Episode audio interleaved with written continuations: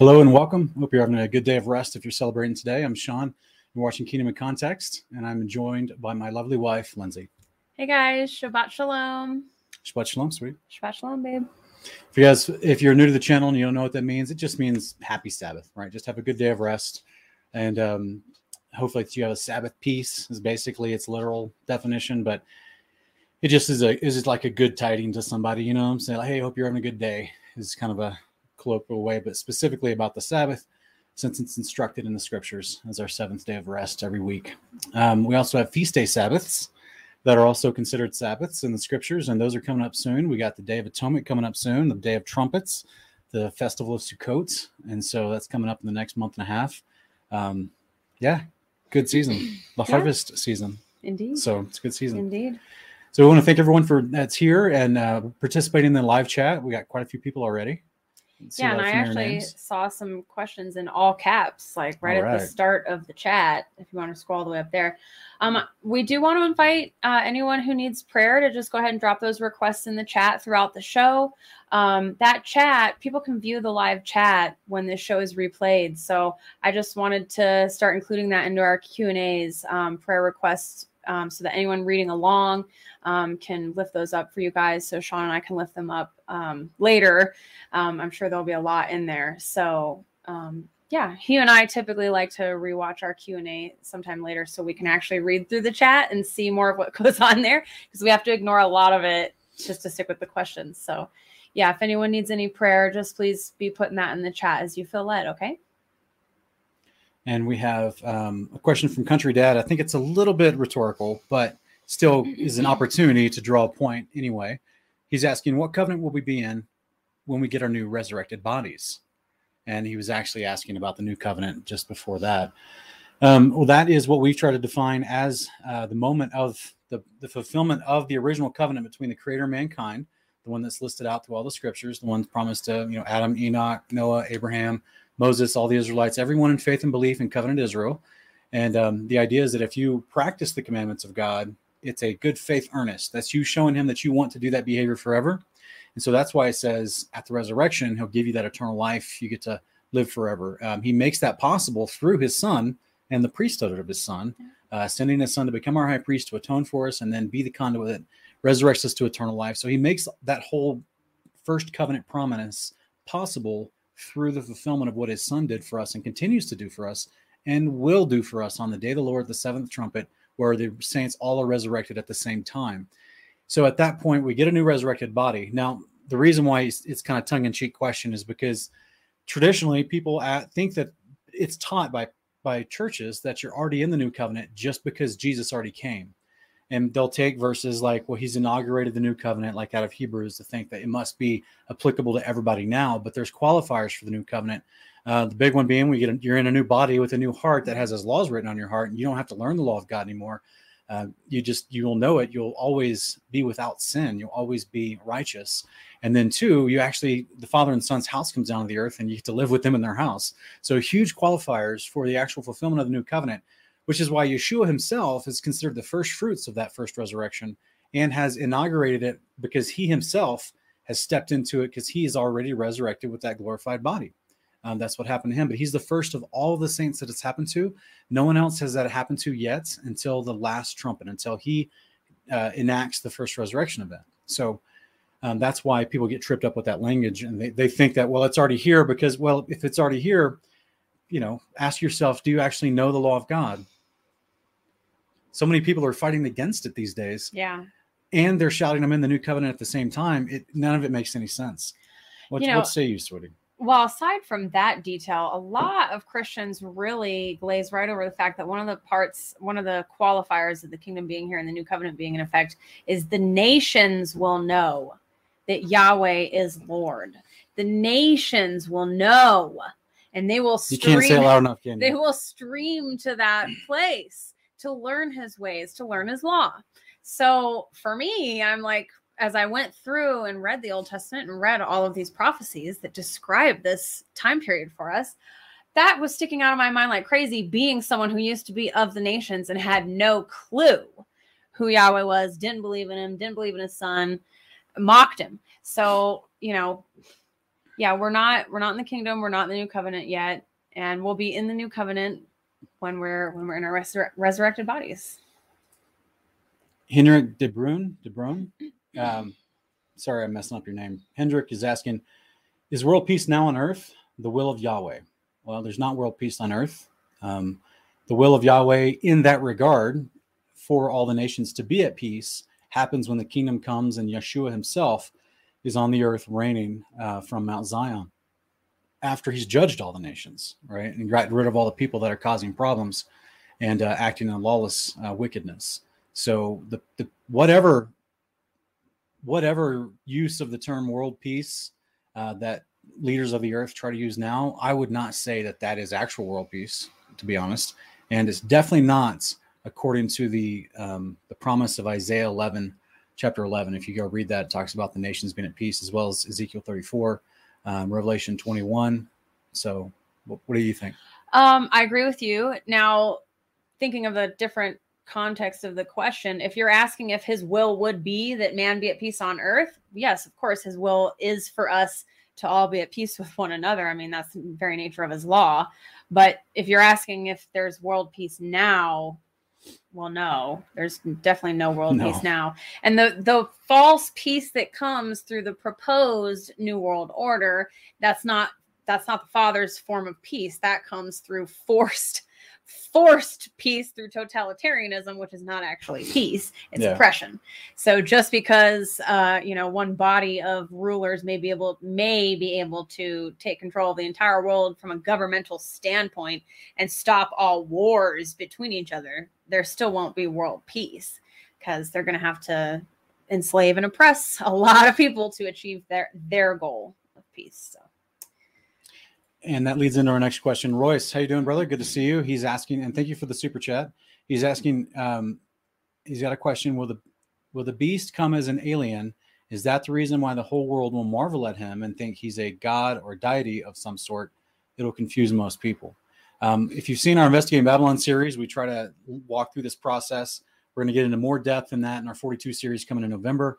And to, in a short regard, they will play the alien narrative. I personally don't think it's going to be uh, the first. The first person that's going to be introduced is actually the dragon, and he's the one that they're going to introduce as the uh, progenitor of mankind's seed on the earth within their heliocentric narrative.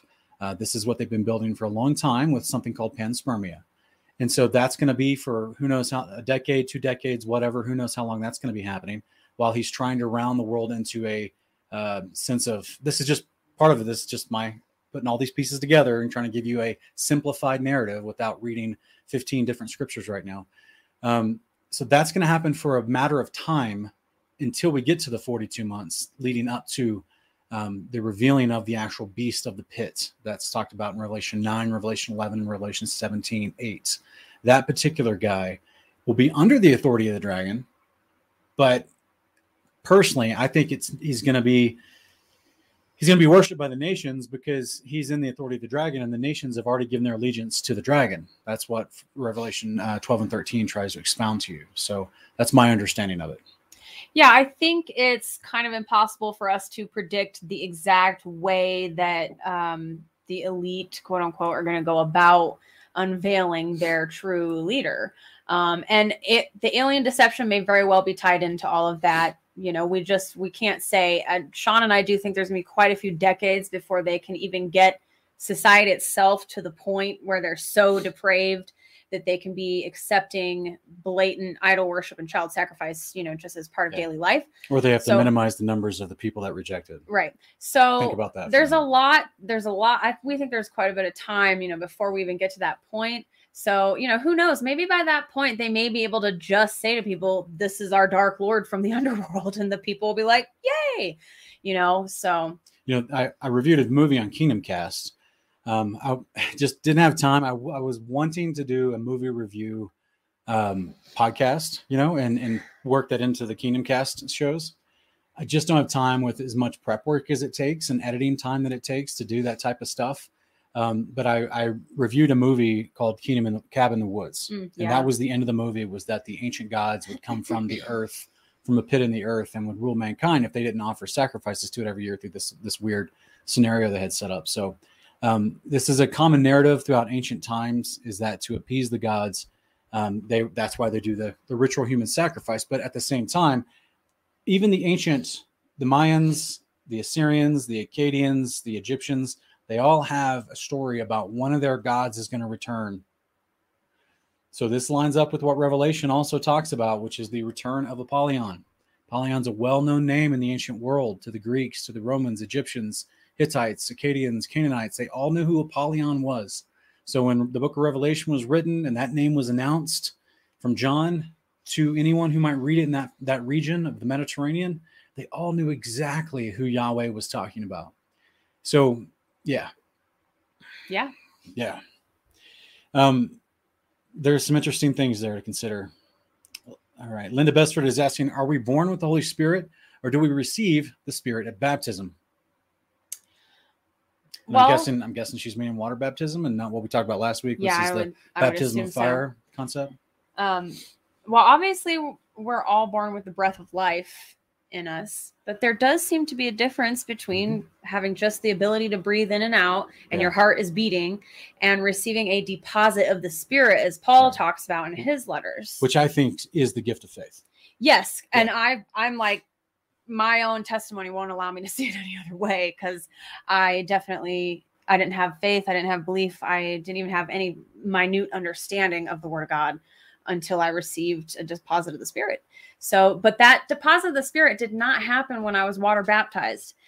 I would have never gone to be baptized in right. water if I hadn't first received the gift of faith. So I feel that the baptism of the Spirit is when that's how I've always referred to when I received that gift of faith because it felt like a baptism. It felt like I was being completely immersed in His Spirit and His love, His compassion, His mercy. It was almost indescribable. And it felt like I was coming up I did. I came up anew. And so, and like a whole old part of me died and a, a new creature came in that old girl's place. So, um, yeah, water baptism is not what brings the spirit to you.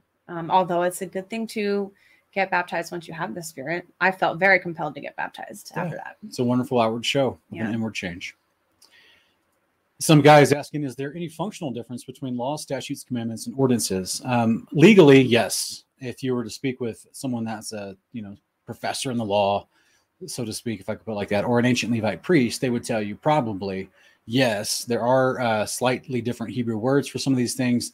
Overall, the idea of the Torah or these commandments, the instructions, can all of these other words can fit underneath the commandments verse, right? Because those commandments of whether it's a statute for legal judgment or whether it's an ordinance for how the priest does a specific part of the sacrifice, those are still all commanded to Israel to observe, depending on what context applies to which person.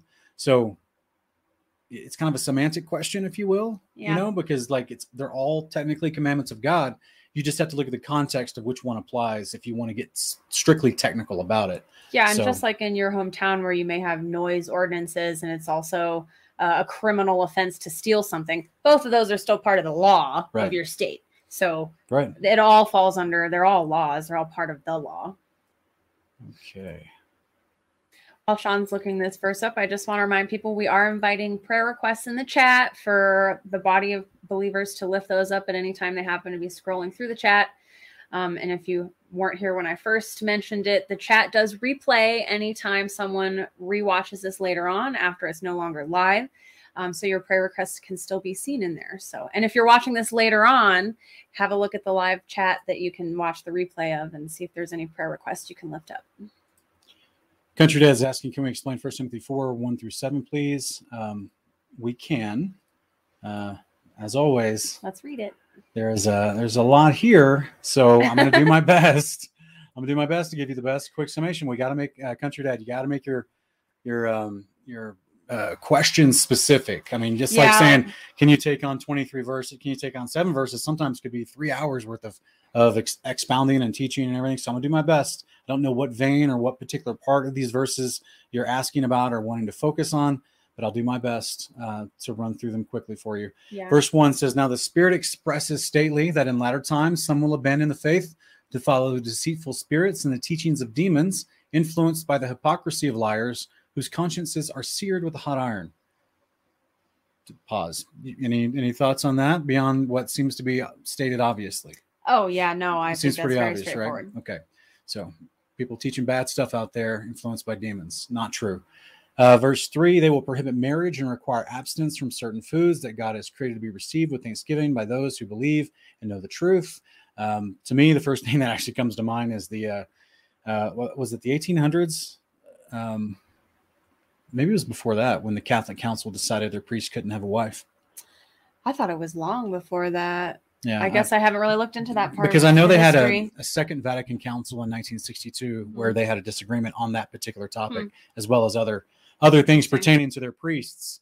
So um, that's when they started allowing priests in certain dioceses and certain areas of Catholicism to get married again. Hmm. But um, yeah, that's first thing that comes to my mind is that yeah, it's a false religion. Obviously, the biography of liars comes to mind when I think of the attached Catholic Church. The teachings of demon, demons and deceitful spirits also would fall into that parameter of so many things. Those that in the last 15, 1600 years that that organization has adopted that's anti-scriptural. Um, and so, I mean, I don't think it's it's expressly talking about the Catholic organization because this could apply to many other Yeah. religions around the world, Oh, other yeah. sects and other little cult groups around the world. But um, but yeah, that's just something that the whole point is, you know, you prohibit marriage. That's literally going against the first declaration Yeah. of God to Adam and Eve, right? To, to, to he created a wife for Adam so they could procreate, fill the earth. Um, and of course, requiring from certain foods that God has created to be received from Thanksgiving. So that means now you're telling people you don't want them to eat clean foods. What God has expressly stated in the scripture over and over: these are clean, these are unclean. So we see that we've seen that pop up because it's a it's a branching off of vegetarian veganism that's in, yeah, the infiltrated the United States. yeah, the vegetarians definitely, um, and the vegans especially, get very militant about it. That, I mean, there are people who are literally ripping the scriptures apart and saying that every verse that says anything about sacrifices or eating animals was all added in there uh, Yeah. by wicked scribes. So, So, verse four: For every creation of God is good, and nothing that is received with thanksgiving should be rejected, because it is sanctified by the word of God and prayer. I feel like that would apply to uh, clean animals. And then verse five through seven: Because it is sanctified by the word of God and prayer. By pointing out these things to the brothers, you will be a good servant of Christ Jesus, nourished by the words of faith and sound instruction that you have followed. But reject irreverent, silly myths. Instead, train yourself for godliness. It's funny. We actually heard a, a uh, pastor a year and a half ago talking about the uh, shape of the creation discussion, and he tried to quote First Timothy four seven to say it was a you know irreverent, silly myth and shouldn't be done and shouldn't be talked about. And yeah, I see mainstream Christians use um, the verse above about abstaining from foods to say, "Oh, you Hebrew rooters want us to abstain from pig that God made clean." because they take Mark seven and Acts ten out of context. Yeah, It's sanctified by the word of God. That means it's food as defined in His word. Right, right, right. so yeah. Um, I mean, as far as explaining these things, you know, if you're training yourself for godliness, which is kind of like it's still we're stopping mid mid passage here, but if even if just the first seven verses came before that term train yourself for godliness, well then that means that the things that should be received for Thanksgiving, the things that God does teach, that deceitful, hypocritical liars who are influenced by demons are teaching the opposite of, then you would understand training yourself for godliness is to know God's word and to practice his commandments. That's what that definition means. So that that way it creates within your heart um, a reverence for God's word, so that you are no longer going after myths, um, which would cause irreverence for God's word. But other than that, brother, that's probably the quickest, best way I could probably you know surmise those those verses for you. Um, Stephen K. Uh, Workington is asking, interfamily relations are against Torah, so why was it okay so just after the days of Noah? Interfamily relations are against Torah, so why was it okay until just after the days of Noah? All right, so I'm guessing he's asking about Eve. If you read um, um, Jubilees chapter 33, this is the the this is a good question, brother. It's the best answer that I've come across in all my studies of all the scriptures and all the different canons around history in the world.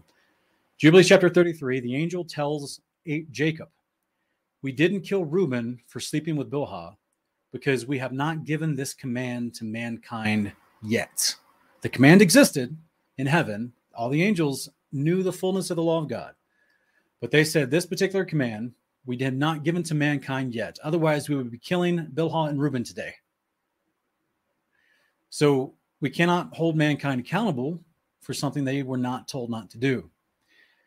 So if the father is runs into a logical situation, which is you got you got Cain and Abel created. Book of Jubilees says they both had sisters. So and they married, as far as I understand, they married each other's twin. So um, they're not marrying their twin. They're married like Abel married Cain's twin, Mm, right? yeah. Which would have been his older sister, and Cain married Abel's twin, which would have been his younger sister. So that's how Cain already had a wife to go to the east to land of Nod and build the city of Enoch and all that kind of stuff. So um, that's the that's the best answer we've run across for that kind of thing, where it seems like, wait a minute, this seems like a double standard here. Like, why is he telling the Israelites in, in the book of Exodus not to do this, and but yet down here in Genesis, it seems like he's not getting mad that people do it. Well, the the angel literally addresses this fact, and remember, the book of Jubilees is the angel on top of Mount Sinai speaking to Moses, explaining the laws that they were given. And when it came to this law, Mhm. he gave a story about Jacob and Reuben. That was the the forefathers of Moses, right? And he's like, "Oh, and by the way, you remember when Reuben slept with Bilhah, right? Here's how we handled that." Okay? So, hopefully that's um I mean, to me it seems extremely logical that when you're when you run into that situation, the angel decides, "You know what? We probably better spend a little more time explaining this one." Yeah. right? Yeah. So because they were up there for 40 days, you got time. And Moses probably was like, but wait a minute, uh, you're saying, you know, don't have relations with with with these particular people in your family line. Um, but yet he's thinking in his head, oh my I mean, but yet um so I'm sure they they already knew, in my opinion, I'm sure. I well, okay, let me put it like this. From the study of Jubilees and the book of Enoch, and Jubilees talks about how they had the writings of Enoch passed down to them, and the Testament of 12 patriarchs, which talks emphatically about, and they all knew that the sons of Jacob, that includes Reuben, that includes Jacob. They all knew the writings of Enoch and how it talked in great depth about the righteousness. And we don't have the full writings of Enoch today, but that was their Bible back then. And it had the full writings, it had eschatology, it had fulfillment of the day of the Lord, it had prophecies of the Son of Man. It's almost as if that got destroyed at some point or, or fragmented so much that the Father was like, I'm going to give it to you all again through a whole new series of prophets, right? So it's it's interesting to see the awareness level if you read the Testament of 12 patriarchs that the sons of Jacob actually had. And specifically, when it comes to this law, it's the angel has to announce we hadn't shared this with mankind yet. In fact, in Jubilees chapter seven, it says that Noah, when he got off the boat and he saw a couple generations down that his sons and grandsons were doing wickedness and being influenced by unclean spirits and, and going back into fornication and all kinds of un, and unlawful things, it says he began to enjoin to them, which means to teach them urgently the commandments of God. And it says specifically the ones that he knew. So he didn't know them all. Um, and I'm imagining this one mentioned in Jubilees 33, which is what 26 chapters later. It was one of those that at Noah didn't know back then because it wasn't revealed to mankind yet. Yeah. So that's the best answer I've come across. What are your thoughts, sweetie? I just wanted to add that let's not forget that um, there's provision in the Torah for sins of ignorance. So if there's something that mankind is doing that is technically against his law, but they don't know that, there's provision for them for that. So I would assume that, you know, as far as atonement goes and things like that, for the first four, six people on earth, they were covered anyways. So that I mean, I, to me, it just it makes it makes sense to ask the question. It's a very valid question. Bless you. Whew, excuse me. And I would just want to remind people that there is provision in the Torah for that exact situation where mankind may not even know that they're doing something against his law. And how I don't know how else we were supposed to populate the whole earth. so, Yeah, but I know Well, that there's this- been like is- genetic studies that have shown that, like, it's gotten worse over time. And so yeah, this is where people come up with the idea of you know multiple creation accounts that are not listed in scripture. yeah, I can't do any of that stuff that's not spoken of in scripture. They try to- to go on what, how, what he Yeah, described. they try to say Genesis one is he created a whole separate race. Mm. Genesis two is a different creation story. Guys, that's I would no. I, yeah, I don't think that that's what he's asking, but I, I don't know where he's coming from entirely. But I tried to address that in the debate with Zen. uh, where we talked about that. So if you guys want to check out my playlist, my milk and meat playlists, go to part two. It's so funny. I do it. I do a debate over two series, and everyone watched the first one. No one watched the second one. I'm like, guys, the second one was where I actually gave my points to Zen instead of just letting him talk. So like it was the whole point of a, a two-part debate was we had plenty of time to give our points. And so in part two, which hardly anyone watched compared to part one, it's where I actually give my debate. It's like I got people on part one saying, "Oh, it looks like Zen won that debate." I'm like, I intentionally was not trying to offer rebuttals. I was going to let him speak the whole time. I'm going to give my rebuttals in part two, like we announced in the video. So you'll have to splice them together and yeah. upload the whole thing one of these days. Yeah, it's a good. Good idea. All right, so um, so yeah, we tried to talk about that though, as far as showing in Jubilees, there's no two creation accounts. It's all sync. It's all yeah. Genesis Jubilees, Enoch. It's all synchronous. It's all together. There's just one creation week. There's no pre-Adamic race. The angels weren't living here before mankind was made. We try to go through all that stuff. So, um, Courtney Stevens Grows asking, when and where do we get more information on Nathan the prophet? What did he prophesy? Um, I, honestly, I don't remember hearing any kind of books specifically on Nathan other than what's already included, First and Second Samuel. And um, so, yeah, I don't. Sorry, yeah. uh, sister, I don't have a better answer than that. I haven't heard anything like that. My anticipation is that we're going to have the greatest library that has ever existed in the kingdom and all the books that have been lost that we have that probably would have a lot of these questions answered for us are all going to be in that library and we'll be able to check them out anytime we want uh, Kristen Dixon is asking, is keeping Sabbath the mark of Yah? Not specifically, it's all the commandments. Mm-hmm. Um, if you're wanting to go that route, as far as is a believer sealed by the angels for the faith that's put in them, exemplified through their behavior, which is following the commandments. We see examples of that in Ezekiel chapter 9. Um, so that's what I would say. You know, if you're calling the mark, that word in the Hebrew is interchangeable with the word seal, same kind of concept. And, and it's an idea of, you know, the angels being able to realize, okay, that person is trying to do the commandments of God. I, we can kind of see. Uh, I don't know what they see, honestly. Um, yeah. I don't think there's some kind of invisible ink that they come by and put on you. But um, and I don't think that it's like a, an occultic concept where suddenly your aura is glowing in a different color or something like that. This isn't Dragon Ball Z. So like I, I don't know exactly, you know, what that mark or that seal looks like from the spiritual perspective from angels and, and from Yahweh, but I do know that it is noticeable. They talk about it. Uh, it's also talked about in Revelation 7. And it is synonymous with everyone who's in covenant with God, right? In covenant Israel, keeping the commandments in faith and belief. So uh, looks like we also have a question um, from Carmela Lazarus is asking, are the feasts of Zechariah 819 commanded in the Torah? No. We'll go there real quick and read them aloud because a lot of people aren't familiar with this. We don't talk about this too much on our channel, but uh, are they feasts or fasts? Yeah, these are the the ones from Judaism. All right, so let me put this oh, on yeah, screen. fasts, not feasts. So we'll start in verse 18. Then the word of the Lord of hosts came to me, saying, This is what the Lord of hosts says The fasts of the fourth, the fifth, the seventh, and the tenth month will become times of joy and gladness, cheerful feasts for the house of Judah. Therefore, you are to love both truth and peace. So, you know, if you go back to where these were instituted, it was all about the invasions of the uh, land of Israel and specifically the destruction of the temple itself.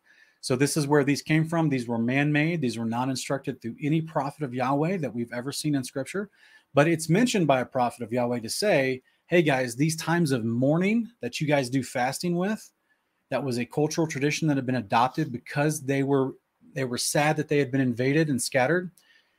We're going to turn these into happy times in the future." Okay, and that's what the fulfillment of the kingdom come is about.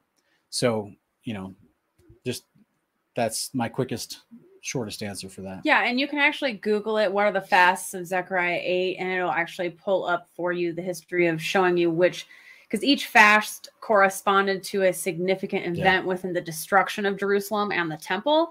So if you want to know specifically what each, each fast was instituted um, to mourn specifically, you can find that information via Google. All right. Um, I'm going to have to address this because the time thing has run out and okay. it's about to go away. So I need to skip over a couple real quick to find it.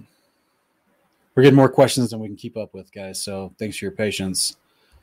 Um, okay. All right. So thank you for the super chat, Torah Prospectors. And his question is There are covenants made at Sinai, Horeb, and Moab. which of these covenants is the, the law of which David and Paul talk about? Which of these covenants apply today? And what are the differences between them? Fill out your 1500 word, seven page essay, please. And thank you. Torah Prospectors, great question, brother or, or, sister. So covenants made at Sinai and Horeb. Horeb is actually the literally the same word as Sinai. Mm-hmm. Yeah. Same thing. Sometimes it's called Horeb, like in First Kings chapter 18 or 19. Sometimes it's called Mount Sinai. It just it's interchangeable, brother. It's the same thing. Um, is it in the desert of Moab? I thought it was in the desert of Sinai, actually. But um, but yeah, it's very different. And which which one are you? Which verse are you mentioning? David has a lot of writings in the Psalms. There's a lot of mentions of David.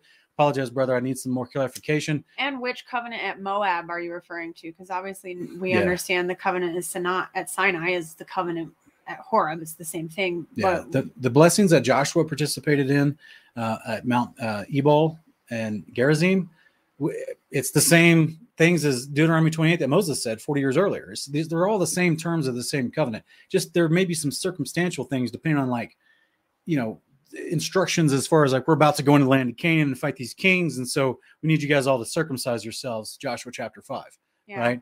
That wasn't an extra covenant. That was just Right, them adding needing to do the covenant uh, intentionally and on and making sure they're all good before they went into this high pressure situation. But still, the terms of the actual covenant are always the same. Yeah, it actually So- says that Joshua inscribed that uh, agreement and added it to the covenant. So Yeah. he, you know, it was, it's all the same. And David and Paul are definitely talking about the same law. I mean, there's, It's always the same, the same eternal law law. of God. But here's the, it's the question of which of these covenants apply today. Well, brother, it's all about context, right? The circumstance of why are those covenants made? Who's it talking to?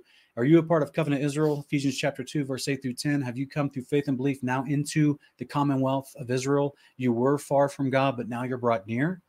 No matter which family line you're born from throughout all the earth, you can be brought into covenant Israel. That is the promise of being grafted in into covenant Israel, into the true root and the vine, right? Which is the root is Yeshua. So that's the once you're in the covenant, well, then you would have to say, okay, which of these covenant instructions apply to me? Right? You're you're not a king, I, I'm guessing. So I mean, you may be the king of your household, brother, but you know, but you're not a king. So you the things in the Torah that apply to kings that don't apply to you, right? Are you a farmer? Maybe Torah prospectors. So then go look at the, the land husbandry laws; those apply to you, right? If you want to if you want to practice those, because remember, brother, we're not actually in the promised land. We don't have a sovereign territory of Israel governance that is overseen through a hierarchy of a priesthood and angels, like they did when the actual uh, kingdom of Israel was established in ancient times. We're in the prophesied dispersion now. So, as a part of that context, we're still instructed as part of the covenant terms to obey and practice the behavior of God. But you, you just, well, you want to do the ones that apply to you. You know what I mean? Um, and now that you're in the dispersed land of your enemies, you want to love your enemies and do the ones that apply to you, right? So this is where it requires us to be diligent to learn his word so we can figure out which ones apply to us and that's going to be helpful. I'm not saying that you're not learning your word. Appreciate you being here in the chat. You probably are, uh, which is why you're here. We hope we hope that's why everyone's here. Is they're wanting to know the word actively and learning it, and they just have some questions along the way, just as we do and we learn too. So um, let me go back up and try to catch up to some of these other questions real quick. Yeah, I would just like to point out that when we read things like the book of Daniel or the book of Tobit, both that were written um, by or about people who were in Babylon, there's no discussion between them and other believers of oh how do we apply this today? We're not we don't have a temple. We don't have this. We don't have that. This doesn't apply to us because we're not we're scattered. Where it was like it was assumed that well you keep what you can keep in the dispersion. We may be in babylon we may not have our temple we not, may not be able to do our sacrifices but we can honor these feasts we can honor these things we can not work on the sabbath you know? So just remember even before yeshua ever came there were times when his people were scattered abroad without a lot of the surrounding context for plenty of the, the laws within specifically leviticus uh, and numbers um, and there was never there never seemed to be a squabble or a debate between them about oh well, this just must not apply anymore it was we're going to do the ones that we can do while we're scattered among Yeah. nations Yeah. Wow. Yeshua told them to pray for the nation they were scattered into. Yes, specifically uh, in Jeremiah, they're told when I when I plant you here, have children, build houses, and pray for the safety of the city that you live in. Pray for the goodwill of the country that you're in. So, yeah, Yeah. If he puts us here, then don't begrudge him that. David Aldi's is asking, is there any more info on Melchizedek, uh, Melchizedek, excuse me, out there, uh, other than what we get in Hebrews and Psalms? I'm gonna get another Um, shirt sent to you, babe. so we get uh, Psalm 110 and Genesis 14 is the two biggest mentions in the Old Testament um, as far as the Melchizedek by name. But if you're looking at by office, I mean, you're going to get it with Noah, Adam, Enoch, Methuselah. You know what I'm saying? Anyone whom that priesthood passed down to.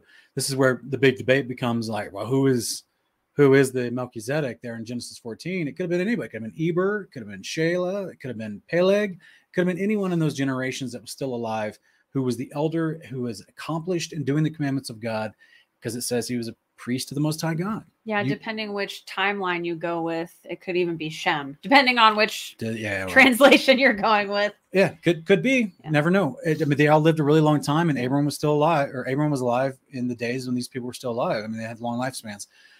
So the point is, though, um, if you want, I mean, and other than trying to figure out like specifically who it was, if you're asking in with your mentions of Hebrews and Psalms in the vein of like what other information, well, I mean, you you don't you get all of the descriptors of who a priest of the Most High God is through all of the mentions of the priests, regardless of whether it's Melchizedek or Levitical. Mhm. They're all still doing the same instructions of Yahweh.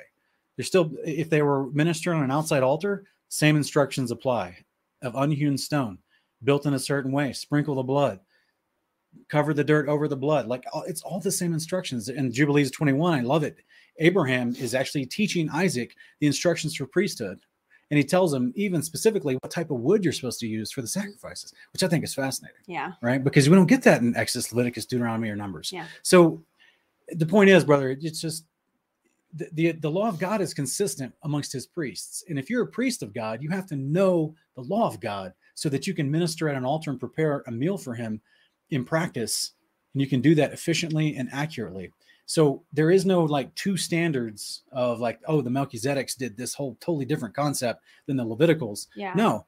And that's why Hebrews is actually trying to expound to you in, in chapter 8, verses 1 through 5, just as the Levites on earth are supposed to have gifts and offerings to bring for the Father in a temple on an altar, so does Yeshua.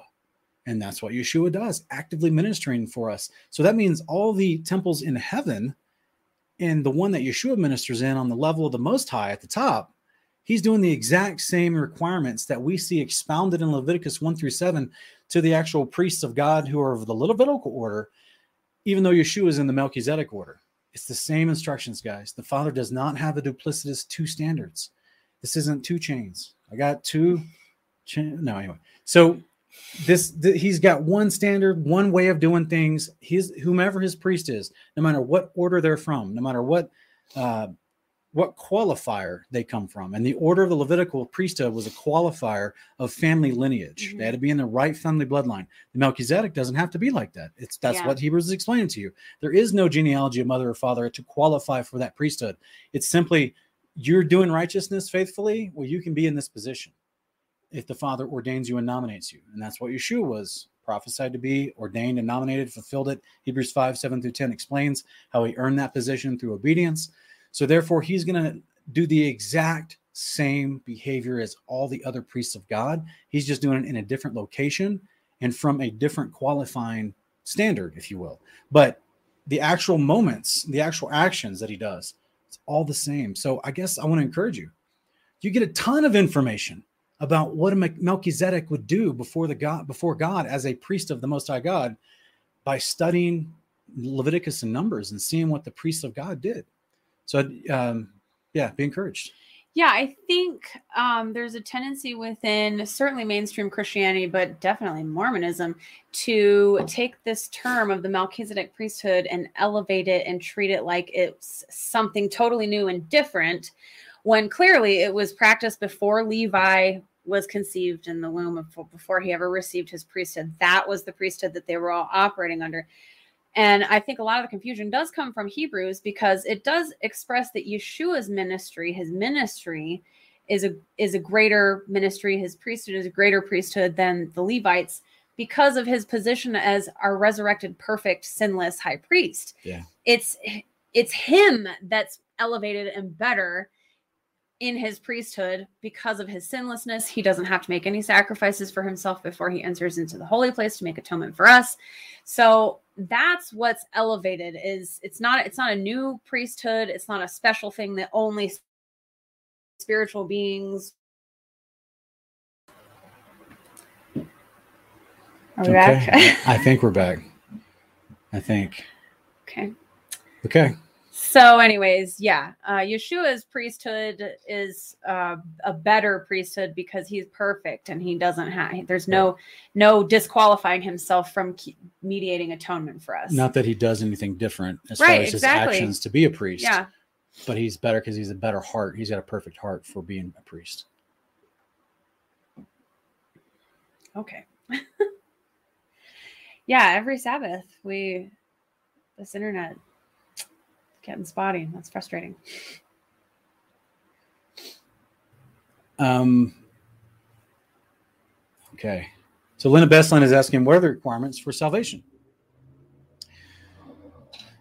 Do you you want to start?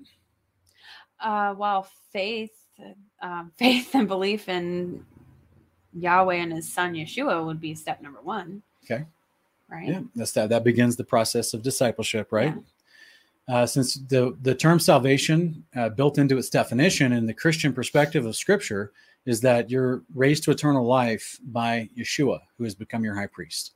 So- Literally raised to eternal life via the resurrection, not Yeah. just spiritually made new when you receive the gift of faith, which does happen. It We acknowledge that there's a change of heart when there's, you there's receive a moment of conversion. genuinely receive the mm-hmm. gift of faith okay and i consider myself a new creation in the sense of i'm a totally different person than i was before i became a believer but my body is falling apart and it needs to be complete i need a completely new body with a new heart that's fully has his law fully on it so i don't transgress it So it, it, the requirements for salvation is the same front to back in the scriptures. You believe God exists, and therefore you want to emulate his behavior. This is mm-hmm. called discipleship. Yahweh promises us in his word, Leviticus and Ezekiel and Genesis, if you, in faith and believe, trusting that he will give you the promise of the covenant, if you practice his behavior throughout your life and don't stop, you don't turn back to worship other gods and reject God, but you continue in faith and belief that He's real, that He wants to love you, and that you want to practice His good behavior on the earth. Uh, in spite of persecution, in spite of confusion of your own mind, you just do your best, right? As you continue to learn more about His good behavior. Um, this is what qualifies as being a disciple of God and a disciple of Yeshua, since Yeshua did the same thing as his father, Yahweh, and taught the same exact law of standard of discipleship as Yahweh. John chapter 15, 8 through 11, Yeshua tells us, I did my Father's commandments, and my prayer for you is that your joy would be full and complete. You do my Father's commandments. It's very simple, guys. He was sent to emulate what the Father would look like on the earth, walking around mankind. And it's a beautiful thing. yeah It's beautiful.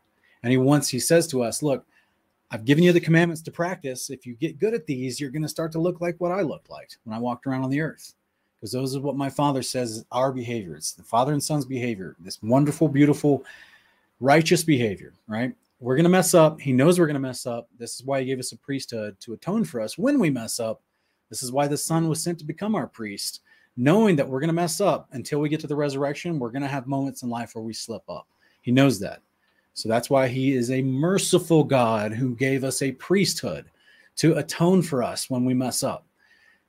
So if you're discipling after the Father and the Son and their behavior, you're practicing their behavior until you die.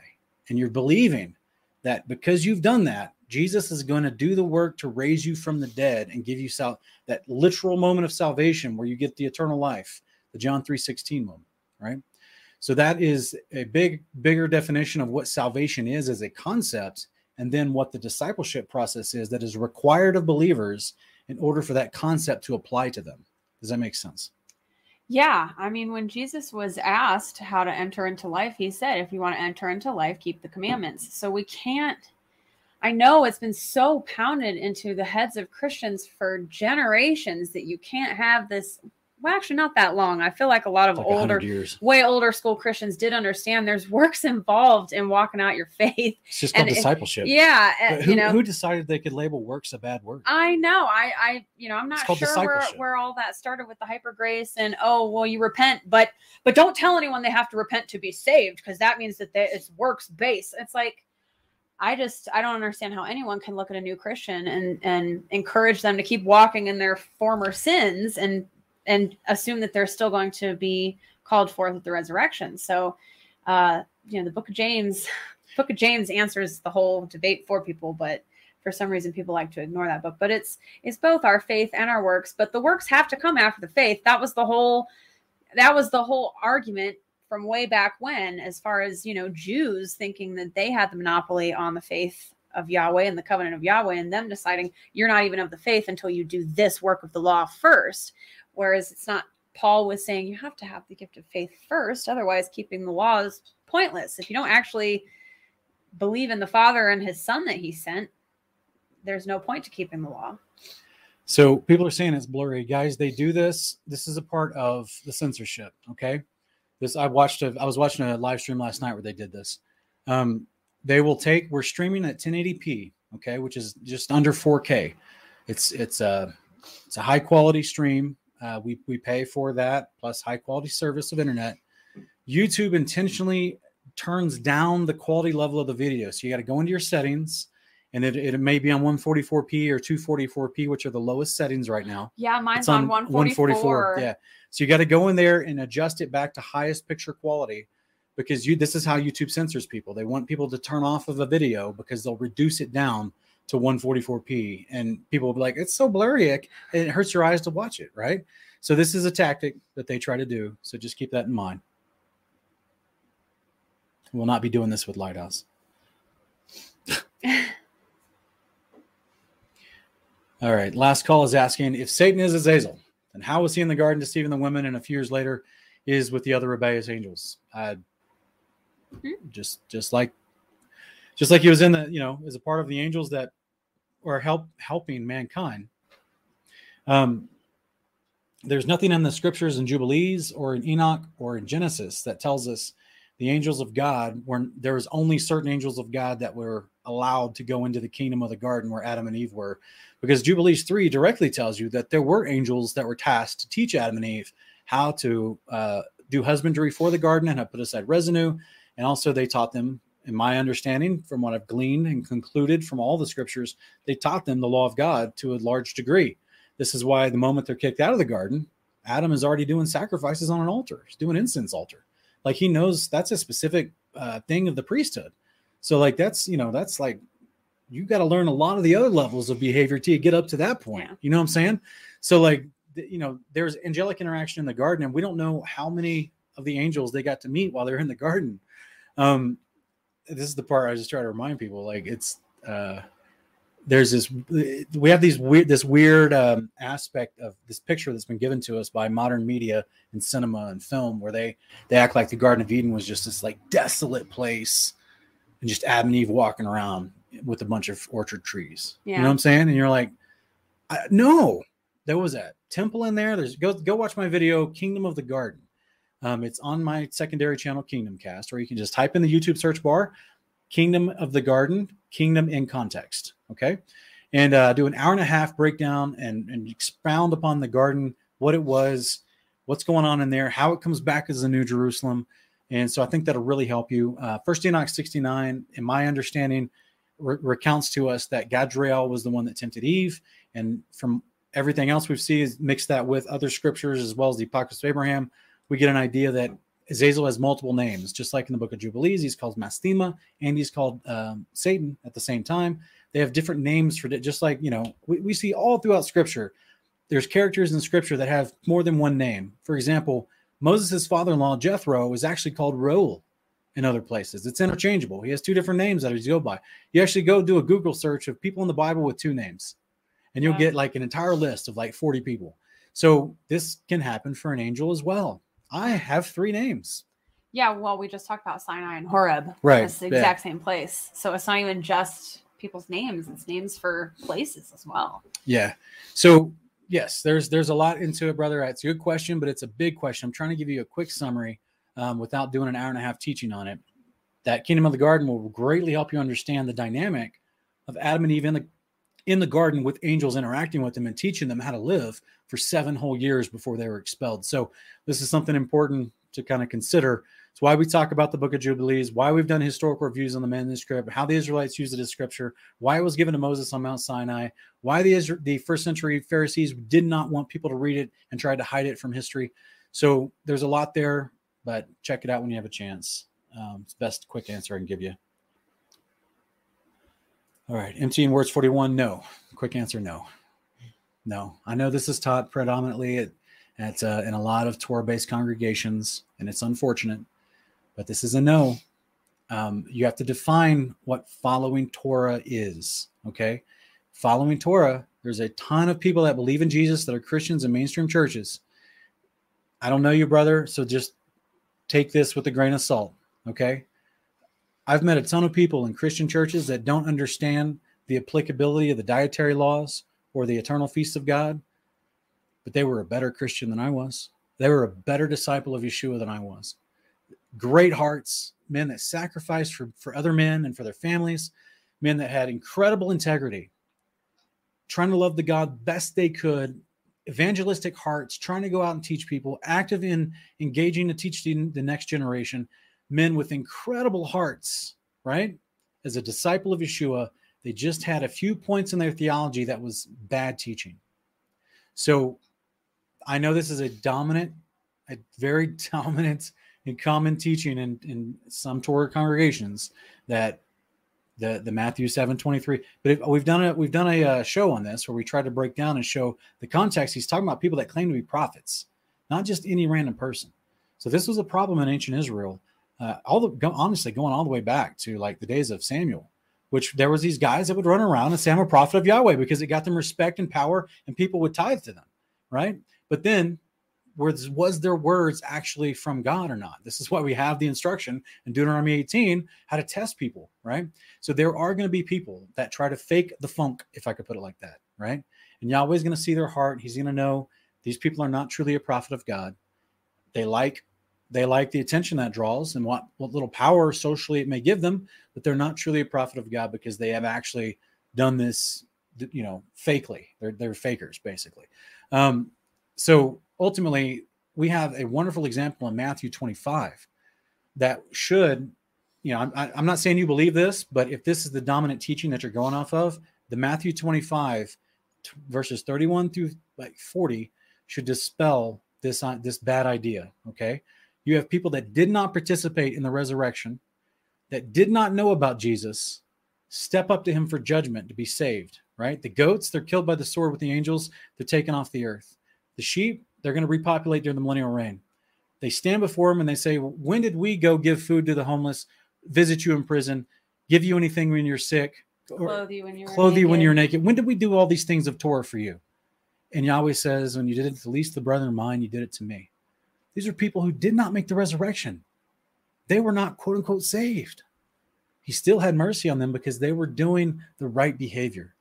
So, my wife and I have taken a pretty firm stance on this bad teaching that rolls around a lot of Torah communities that says people in mainstream churches, which 99% of us in this live chat used to be, Mm. that somehow you're not saved because you don't understand the relevance of the Old Testament. And you think that you're just a New Testament Christian and certain things have changed and you have a bad understanding of Scripture. Do we think people that have good hearts and that are trying to know God and trying to be like Jesus and be a disciple of Jesus and do what's right and asking for forgiveness in their life and asking God to lead them and guide them and they just don't have the right vernacular, they don't have the right understanding of Scripture because they're still learning it. Those people are, you know, it's ultimately Yeshua that it's, it's a judge, obviously.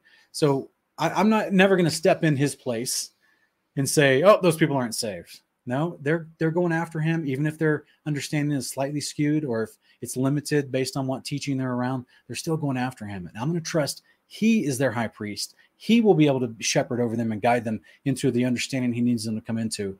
And I, I can't step in this place of judgment and condemn them. So, yeah, I would just like to encourage anyone who thinks this or is considering this as truth to remember to define what it means to follow the Torah. Loving God is following the Torah. Loving your neighbor is following the Torah. Caring for orph- orphans, widows, and the poor is following Torah. Prison ministries are following Torah. Uh, evangelism and and trying to teach the nations the gospel um, of Christ is Torah. Um, treating your body as a temple is Torah setting aside one day a week to rest in and worship the Father is Torah. Accepting Jesus Christ as Savior and High Priest is Torah. Yep.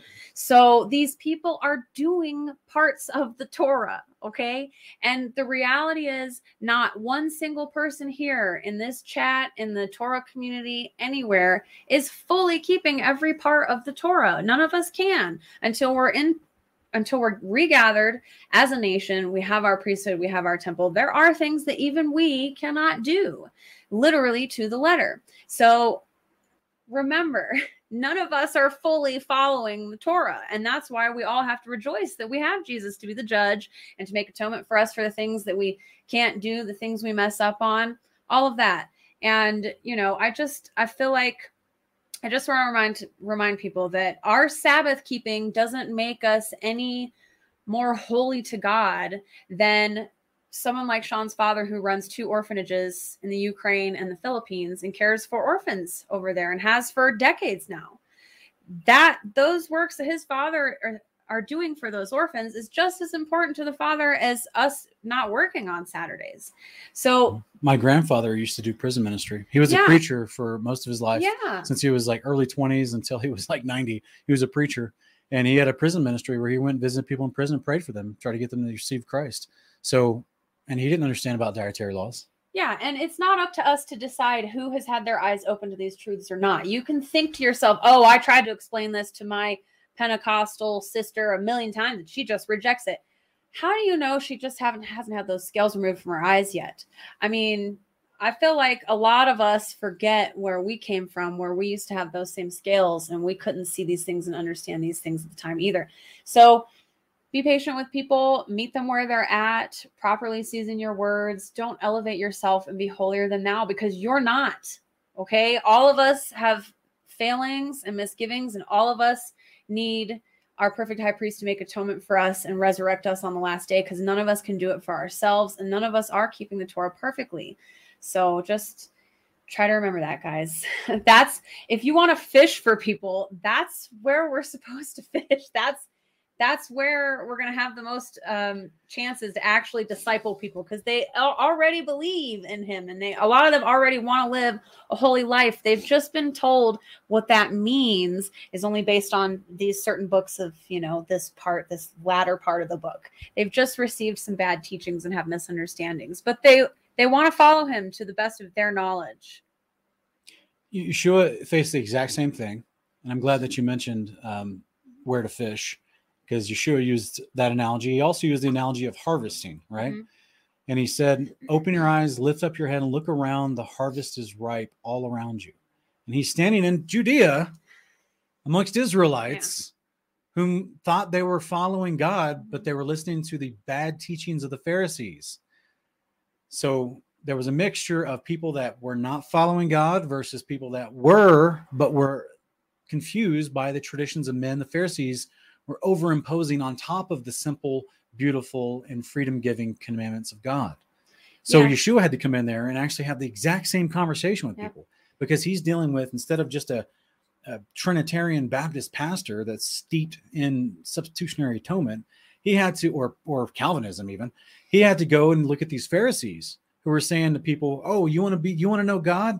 Cool, get snipped right now today Yeah. and learn all the Torah in a weekend, and then you got to start wearing this and doing this and do that, Yeah. and make sure you tithe to me and not the other rabbi." And so Mhm. you had all these people coming in immediately trying to steal their faith right? And to say they got genuine faith, and they try to manipulate it and turn it into allegiance to that rabbi.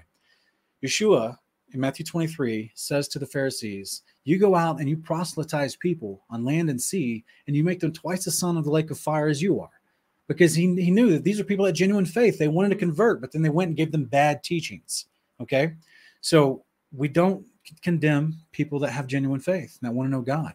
We just, we're trying to say to everyone listening, open your eyes, lift your head up, look around.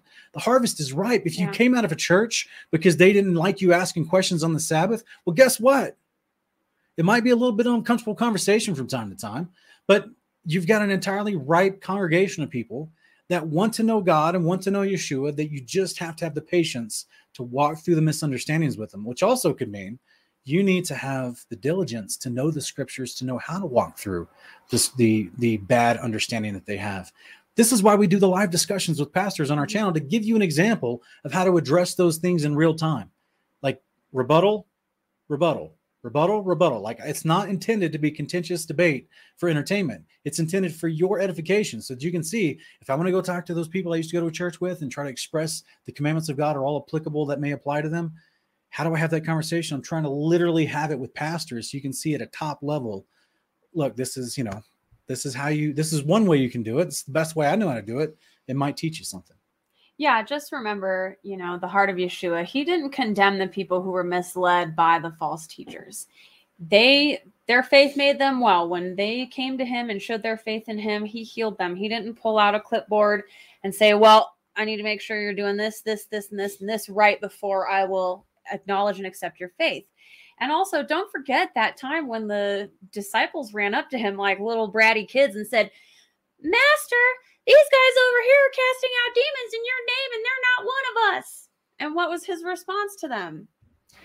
Let them be. They're not if That's they're right. not against us, they're for us. They he knew those people clearly had faith to go out and start casting out demons in Yeshua's name. I love so it. Those people remember that heart. they didn't press Jesus for personal discipleship. Yeah. They just said, look, we, we, heard, believe. we heard what you said. We got it. Pharisees Yeah. are, are been leading us astray. You got the truth. We're going to follow you. Yeah. And you know what? Hooray. I got this. I'm going to go read the scroll of Isaiah, Isaiah 2 and Deuteronomy and Exodus numbers. We get it. So we're going to run out. We're going to tell people about the kingdom of God just like you are, Jesus.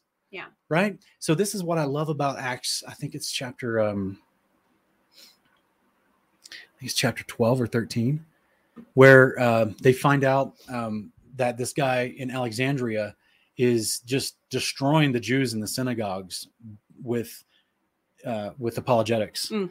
and and they're like, but do you know about you know the rest? And they go and and um, I think it's uh, Silas and Aquila and Priscilla, excuse me, Aquila and Priscilla. They go to him and they say, let me read the let me read the passage, guys. Sorry, sorry about that. Let me just go ahead and read the passage for you because it's much better spoken from Luke, who recants. Um, but yeah, they basically see a guy who's out there and he's just taken the Pharisees to task, and uh, and Aquila and Priscilla have to um, to have to address him. One second, guys. yeah ultimately guys none of us know for certain you know who's going to be called up on that day and so we just want to remain in that and just be safe with our words because the kind of mercy and judgment that we show others is the mercy and judgment that he's going to show us so it's much better to be cautious um, in talking to people about what's going to get them in or not get them in to the kingdom and this isn't, I'm not referring to just flat out unbelief and idol worship and evil wickedness. Like we know, like there are some people that, you know, I don't have it in my heart for them to uh, be saved on that day. There are some people that I'm looking forward to the judgment of God coming to them for the wicked acts that they have done in this life to women, to children, to innocent people everywhere. So I, we want to be clear that we do know there's a line that's drawn that, okay, yeah, if you're practicing all this behavior, there's a pretty high likelihood you are not getting in the kingdom of heaven. So just to make that clear, when we're talking, but when we're talking about other believers, other Christians in the churches that we ourselves came from, yeah, you want to be absolutely careful about stepping into the shoes of accuser of the brethren. Because that's sin. Yeah, that's slander and false accusation. You don't want to Okay, be guys. guilty of that. So here in Acts 18, meanwhile, a Jew named Apollos, a native of Alexandria, that's in northern Egypt, above Memphis, above Goshen, right, came to Ephesus. So he went north across the Mediterranean into the region of uh, what we would call modern day Turkey. But back then, this is where all those churches are that uh, Yeshua is talking to in Revelation 1 through 3. So, verse 25, uh, verse 24, he was an eloquent man, well versed in the scriptures. He had been instructed in the way of the Lord and was fervent in spirit. He spoke and taught accurately about Jesus, though he knew only the baptism of John. And he began to speak boldly in the synagogue. When Priscilla and Aquila heard him, they took him in and explained to him the way of God more, More accurately. More accurate. More accurately, guys. When Apollos resolved to cross over to Achaia, the brothers encouraged him and wrote to the disciples there to welcome him. What did they do? Did they say, This guy ain't teaching the right stuff? Keep him out. This guy's pagan. This guy's heathen. No, they said, Teach him, help clean it up a little bit. He's great. He's eloquent. He knows the scriptures. He's teaching about Jesus Mhm. but he's he's a little he just needs to be cleaned up a little bit. So what happens? Apollos resolved to go to Achaia where the brothers encouraged him and wrote to the disciples there to welcome him, to welcome him, Amen. to welcome him. I can't say it loud enough. On his arrival, he was a great help to those who by grace had believed, just as we all have. For he powerfully refuted the Jews in public debate, proving from the scriptures that Jesus is the Christ. Guys, I want to sit down with someone like Jeff Durand, who powerfully refutes people of, of bad misunderstandings. And Yeah. I believe Jeff Durand has a very poor Trinitarian slash, you know, uh, Calvinistic misunderstanding himself Mhm. but he's very, very good. He, the dude goes out and literally fights to save babies from being aborted, Yeah. right? I mean, talk about James 127, a pure and undefiled religion, right? It's Yeah. to save the orphans. Well, he's trying to get to them before they become orphaned. he's trying to get to them before they're killed in the womb. Yeah. like he's like literally he has the heart of Christ. He just has some bad teachings. Mhm. So I would love to be able to have the opportunity to have in his ear and a relationship with someone like that who is powerfully versed in the scriptures, but it, it just needs to know them a little more accurately, right? So if I if I make myself an enemy to him, or if I tell him he's my enemy, Mhm. he'll never give me that chance. Yeah. We we have to we have to understand people are at different walks, and I think the the verse that you were mentioning in the Gospels, I think it's in um, Mark chapter nine, where they see this other guy out there doing preaching Mhm. Jesus and doing everything. Yeah. They didn't know who he was, and they're like, "Wait a minute, should we stop him?" And Jesus like, "Why would you stop him? Yeah. Why would you stop him? Like, yeah, you know, did he have perfect theology? Maybe not. He wasn't literally walking around with Yeshua. Yeah. But neither did the guys walking around with Yeshua. They still needed to have to be taught, even after Yeshua ascended, resurrected, after their discipleship period was over. Uh, We have the whole story of Acts chapter 10, where Peter still needed to learn the Torah better and the heart of the Torah, which was to not discriminate against people. And he got taught that by someone that was not even of his bloodline of Judaism, an outsider, an Italian who loved God more than Peter in that moment. So, like, it's just to me, it's just amazing. It's amazing that this is why we say we we constantly mention the two ditches. You come out of this bad teaching, which is metaphorically like a ditch.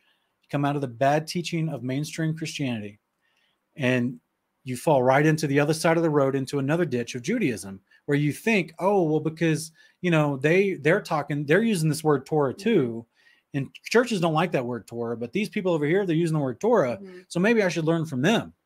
And then you start getting into the Judaism, which is traditions, literally the teachings of the Pharisees. Yeah. And you're like, wait a minute, wait a minute, wait a minute. Let, let's follow the narrow path, which and stay off these two ditches, because the heart that goes along with the teachings of Judaism is exclusionary. It's prejudicial. YouTube may take me off the air for this because they're Zionists, but they literally, this is not, you know, ADL, don't at me. This is not, this is not a slam against any bloodborne Jew. This is just saying that literally is their teaching, is they believe they're superior. They believe that Mhm. they're in covenant and no one else is. This is what Peter was had to deal with in Acts chapter 10. It was a problem. It was a it was a prejudice problem. This is why you have this is why you have Yeshua talking about the Pharisees like he does. They love the, the places in the synagogue. They love the seat at the big seat at the Mhm. table. This is how James chapter 2 has to teach the people in James and do not show favoritism.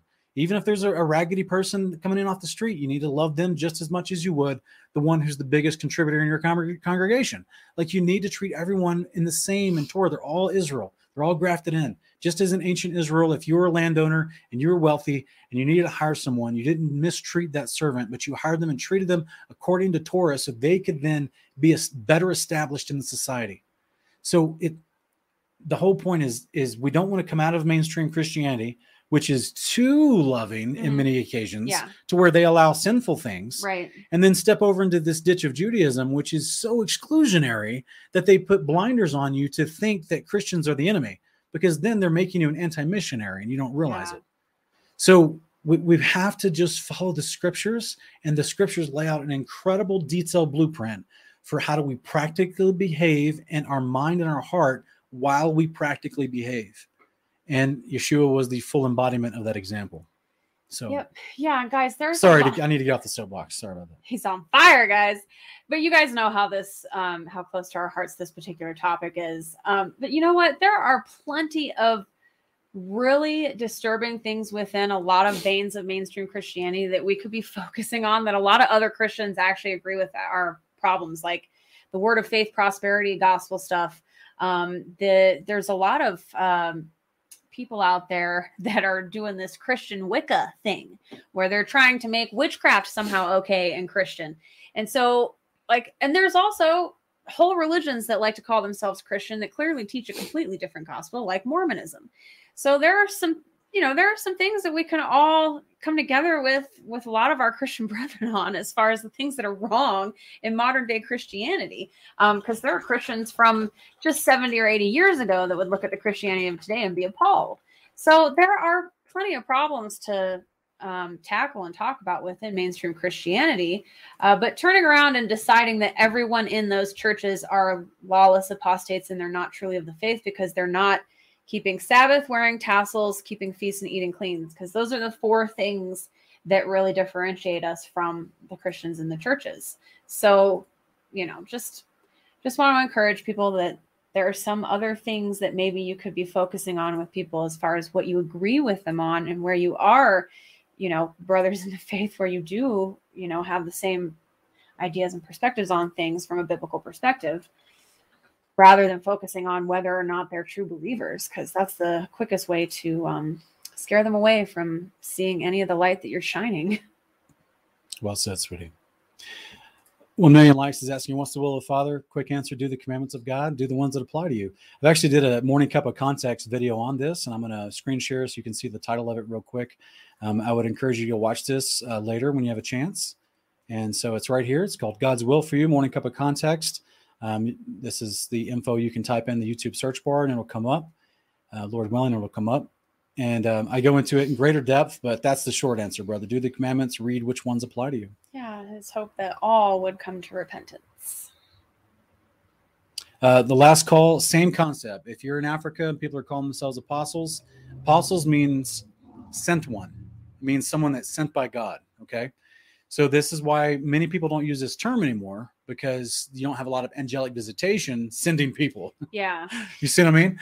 Um, so this is where you just again, if they're truly an apostle of God, some people do still claim to have angelic visitations. I've met them in my life, but they better be teaching the, the commandments of God. They better be teaching obedience to Yeshua, to the Father. They better be teaching sound doctrine to, you know, at least eight out of 10, if you could put it like that. You know what I'm saying? Um, yeah. Because I, I've I've met people that claim that they've angelic visitations and that were called to be a pastor and to do what they're doing, but there were some points of doctrine that they still needed to study, if I could put it nicely. Okay. So, did they have a great heart? Were they consistent in the faith? Were they qualified as an elder a deacon or whatnot? Did they teach people the commandments of God? Just didn't use that language? 100% yes in all regards. Did they acknowledge what sin was and tell people to repent from it? Yes. Did they call it Torah? No. They just didn't have the terminology, the vernacular. They were doing the Torah best they understood. They were still learning, but they claimed they actually had an angelic visitation. So uh, that would be the, the biggest standard, brothers. Anyone that's like Deuteronomy 13 and Deuteronomy 18 tell us anyone that's trying to lead you away to worship other gods, that's your first big red flag. Mhm. If they're trying to lead you away from understanding who Yeshua is to you, that'd be another big red flag because they themselves want to be in that position, kind of like Catholics do with that priesthood. Um, that's a, that's another big red flag in my opinion. But ultimately, are they teaching you sound doctrine? Are they teaching you the the right behavior to be a disciple of Jesus? while Sean's looking for the next question, I just want to let anyone who's who was late to the party know um, we are inviting people to drop prayer requests in the chat. The chat does replay anytime this uh, video replay. If you know, anytime someone watches it after the live stream, they can watch the live replay of the chat. And so, if there's any prayer requests that you need for the body to lift up, please go ahead and drop them into the chat for us. How many times can I say chat? All right. So people liked our rants, but now we're going to make them upset. Ruben Searle is asking Do you think we're in the end times or are approaching revelation? Um, I've said in my Investigating Babylon series, my wife mentioned it uh, a few questions back, very briefly, but we don't believe it's happening in the next 10 years. I personally think it may be another 50 to 70 before the 42 months kicks off and Apollyon is revealed. which is good news. I mean, for me at least, you know, I would like to have a family and stuff before all that happens. So, you know, I mean, I know that I'm supposed to, for the looks of it, I'm supposed to say, I want him to come now, now, I want it all now. But the truth is, you know, my life really sucked before I came to Christ. And I've only got to experience his blessings in this life for a short time compared to the span of my life before that. And it's only just within the last couple years that he, sh- you know, shook me out of the feminist programming, and I even decided I wanted to have children. So for me, I'm like, I would like to raise a few children in his ways um, and dedicate them to him before he comes back and, you know, resurrects us. So, in my opinion, it's good news if we still got a little bit of ways to go and that it's not imminent, it's just happening at any time, you know, tomorrow. But I know a lot of people, for some reason, don't like to hear that. And that's not to say that we don't think we're in the end times. I mean, the reality is, the last days technically are all the days since Yeshua was here. I mean, we we come into a part of history and, and the future. You know, we're moving inevitably towards that return. But as far as it, you know, every single thing that's happening in politics and and within the world, and everybody using those as signs for oh, it's gonna it's coming, get your house in order, blah blah blah. You know, I'm I mean, I've been seeing that since for my whole life, even since before I became a, a believer. I mean, I had family that was preparing for his return with Y2K. So yeah, anyways. All right. Sunny Days asking about Deuteronomy 32 22. Do I think it relates to the plagues in Revelation? So we'll go to Deuteronomy 32, 32 22, but there's some uh, context here. And, you know, that's always what we want to focus on, guys, is the context. Um, we don't, we don't want to just, we don't want to make a practice of taking one verse out of context and trying to make a, a statement out of it. Um, but the specific verse they're asking about is this one here. For a fire has been kindled by my anger, and it burns to the depths of Sheol. It consumes the earth and its produce, and scorches the foundations of the mountains. Um, personally, n- no, I don't think this is relating to the plagues um, of. Uh, this is about the prophecy about when Israel gets in the land, gets established, and then gets lazy and stops doing the commandments, and then gets invaded. So, guys, um, he just talks about they become a nation without understanding. Um, or they they'll be made angry by a nation with understanding. So this is what happens with Assyria and Babylon when they come in. Um, Nebuchadnezzar was uh, was famous for burning everything. So farms, cities, everything. He burned it. Um, this is why there's still burn marks and some um, broken monuments, megalithic monuments in Egypt. Because in Ezekiel, I think it's Ezekiel 45, Nebuchadnezzar went in there and burned Thebes, the capital of Egypt, and Memphis and Luxor, and Nebuchadnezzar took over Egypt and all the nations within the 128 provinces of the Empire Babylon that he had a firm grasp on. Um, and when he defeated them, he exiled their people. After he killed a large portion of them, he exiled the remainders and burned everything. So this is a common practice in the ancient time. So this is what I believe he's referring to in the full context.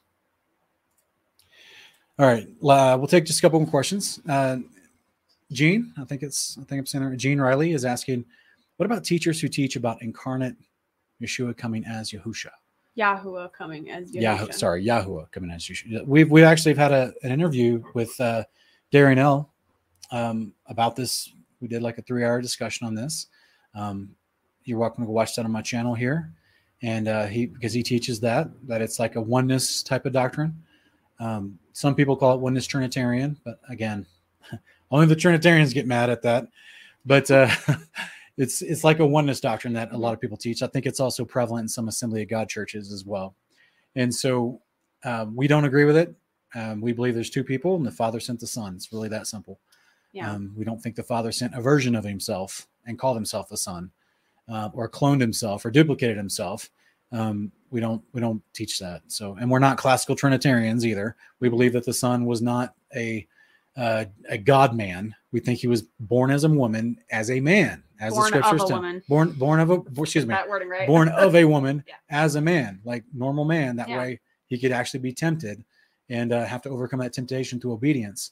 So we don't. We're not a classical Trinitarian teacher either. We're not uh, Sabellians. We're not modalists. We're not oneness. We're just um, Bible-tarians. and we just for those people Bible that hey, those people that believe that stuff, we still think they're in the faith. Yeah. we, we pray that they come to a more accurate understanding of the Word of God. That's all it boils down to. yeah that's uh the most important part for us look we don't look at those we we look at those people as brothers and sisters in the faith now the big difference between them as a, them and us is for whatever reason this trinity slash oneness doctrine produces this incredible spirit of condemnation within the people that believe it where they are so certain of the understanding they've been taught of the nature of the father and the son that they without pause will say and declare you are not of the faith you are not a brother of mine and you are headed straight to hell because you don't repeat after me such such such such such about jesus.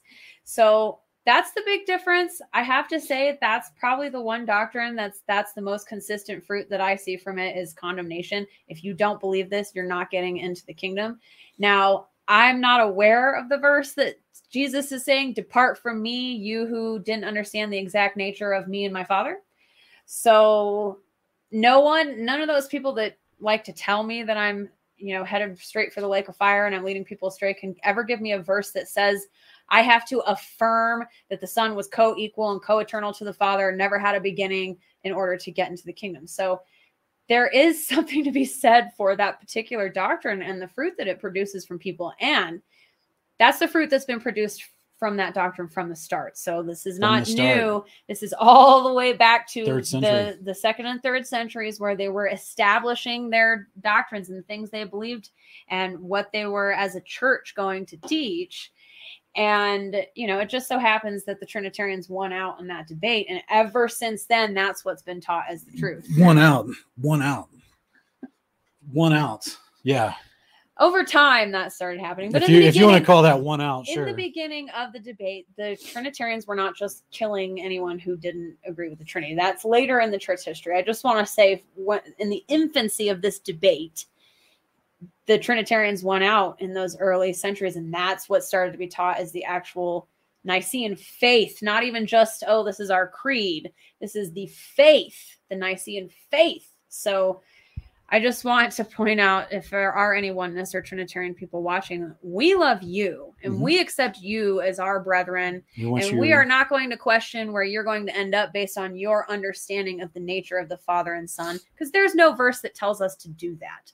Uh, our prayer is that your hearts would be softened to us and everybody like us who has a different understanding of the nature of the Father and Son, and that you would accept us as our brethren and stop condemning us to hell. We would appreciate that. that would be kind of you. Yes. It'd be very loving and Christ-like of you to to be like Jesus when he said to his disciples, "Well, why would you want him to stop casting demons out of people if he's not against me, he's for me." So, please remember. Thank you, Discipleship Dialogues, for the super chat. He's saying he's a little behind, but bring back soapbox, Sean. Uh, yeah, we we'll keep bringing. We have I've been praying for your wife, brother, and we'll keep her in our prayers. We're hoping that the treatments and everything goes goes well and she gets back to full health. I think he has three children too. So it's a it's a rough time when mom's Yeah. sick. Mom's not feeling good.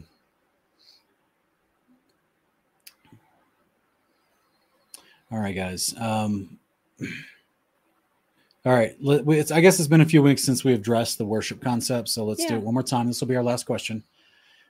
Uh, Marvin is asking Should we bow to Jesus or the Father only?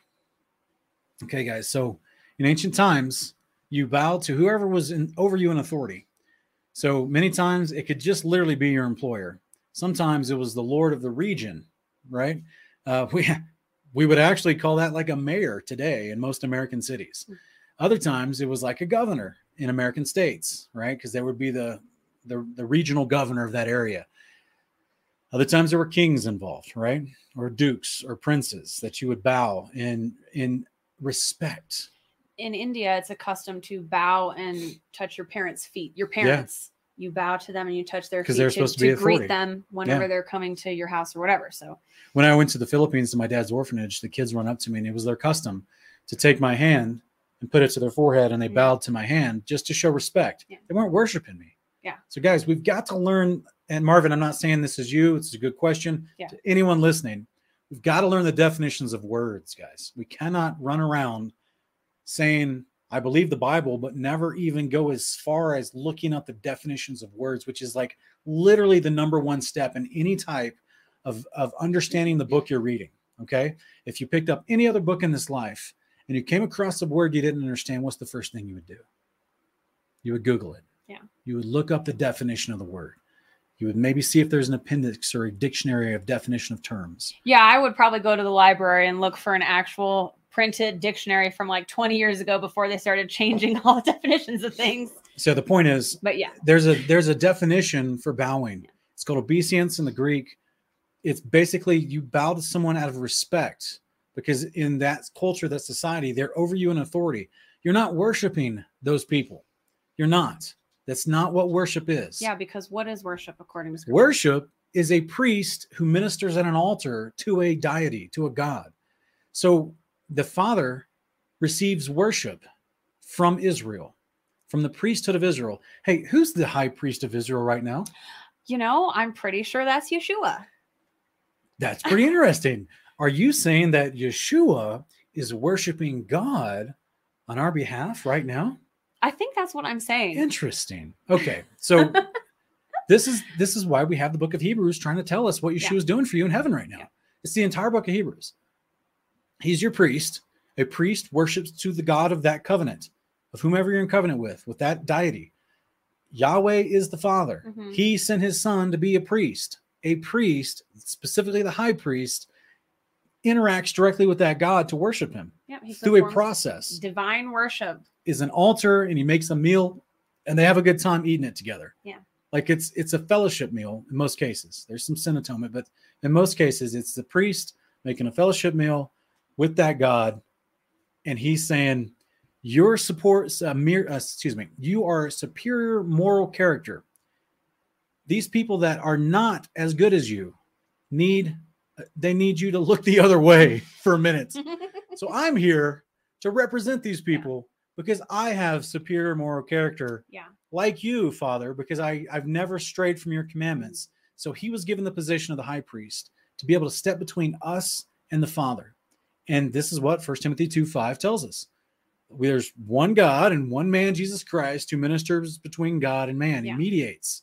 So he steps on our behalf to the Father, to the God, the ultimate Almighty, the ultimate authority, the Creator. The most high Elohim. And he says, as the high priest position, Jesus says to Father, Hey, please atone for the sins. Here's a fun meal we can have together to make you happy. Right? Yeah, we That's a very, very elementary definition, but that's worship. when we're living in the kingdom, we won't be making sacrifices to Yeshua. Yeshua will be uh With heading us. heading up He'll be leading making us. sacrifices to the Father. So we'll all be worshiping the Father with Yeshua as our head, our high priest, Yes. who's coordinating all of that for us. So Yeshua in, in covenant Israel, this is uh, for everyone listening, in covenant Israel, the high priest was your authority. Mhm. Okay. So there's levels of authority. This is why the Most High is called the, Most Most High. Okay. So he's got angelic authority under that. And then you go down to men, authority of men, which in covenant Israel would be the high priest or the king. Okay. So Yeshua is now the high priest of covenant Israel over both man and heaven, Mhm. of earth and heaven. So that's why Hebrews 1 tries to tell you he's even a greater high priest than all the angels up there. He's been given a, Yeah. a greater name, which means authority, a greater authority than all the angels. So, yes, we're going to bow in reverence and respect to our King of Kings and Lord of Lords, our high priest of the covenant, Yeshua. We're not going to offer sacrifices to him. Right. Yeshua is going to lead us, Mm. As since we're going to be eh, resurrected into the Melchizedek order and become a priest under his authority. He will be the first of us, the best of us, that will stand with us, and he'll perform an actual meal and make a meal for the Father for for peace, a peace fellowship meal according to Torah. I feel like I just need to be like, yes, amen. So, guys, yes, it's baby, so I guess the biggest part of this confusion is that the church has not been teaching this process of, of a priesthood what in Torah actually is. and actually defining the term Yeah. worship. And so people run around saying, anytime you want to bow to somebody, you must be worshiping somebody. And you're like, Yeah. bro, you don't understand what biblical worship is according to a priest. And according to God's system he set up through his priesthood. Literally the system that he gave his only begotten son to fulfill for you, to go and do that system for you, that process of being your high priest.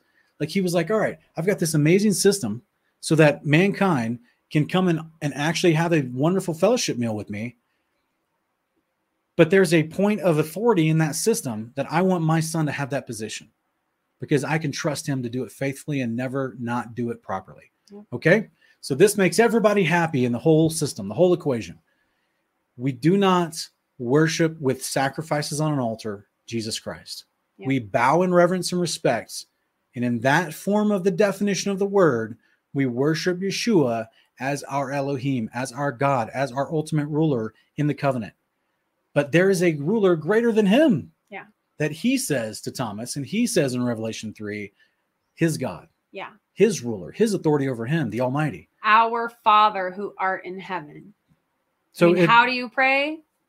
He told us we pray to the Father in the authority of the Son. He it's yeah. So this it's is why right there. this is why, you know, it's so simple. this is really. one of the re- one of the ways that modern church has confused people is because they don't know the Torah, they don't know what applies to the priesthood, so they don't know the definition of worship, and so therefore they run around telling people you should worship God alone, Yeah. and then they see moments where they don't define the word They- God. I was just gonna say they also They don't, don't- define what God means. they don't they don't look at the context and look at the definition of the word God either. So the moment that the moment they see a New Testament passage refer or even Psalm 45 refer to Yeshua as God, then they don't realize, oh wait, even a ruler God, a God can have a God over him, which is mm-hmm. what Yeshua says, his God, right? Yeah, you can call Jesus your Lord, your master, your God, your which that word means ruler, right? Because he's the authority over you in covenant Israel. But there's an authority over him. Yep. It's the Almighty. And this is the one whom the high priest of Israel would actually make a, an altar sacrifice to. Yep. So, two definitions of worship. We have to know those as a part of our uh, discipleship so we don't get confused. And don't start causing random arguments with people that don't mean anything. All right. Um, thank you guys so much for your questions. Uh, it was a little bit longer day today, but Feels, feels like it flew by. Yeah, we really appreciate you guys uh, for all of us today. We just, uh, if there was any of the prayer requests in the live chat that you see and you've put, Father puts it on your heart to pray for that person, please do. Just Yeah. take a moment to pray for them. And uh, we just hope that everyone continues to, you know, study your Bible, walk in love with each other. And uh, if you're in fellowshipping on this day of rest, hope you enjoy it today because it's the day that was sanctified by God once a week to be a day of rest. So it's a pretty cool system. Yeah, like we it. we love you guys and we appreciate you and thank you so much for all of your emotional and moral and spiritual and financial support. Everything you guys do for us so that we can continue to do this for you. We just really really appreciate it. So, I hope you have a great week. People are asking about my shirt. This shirt doesn't mean anything, guys. Oh. I just found it at Target.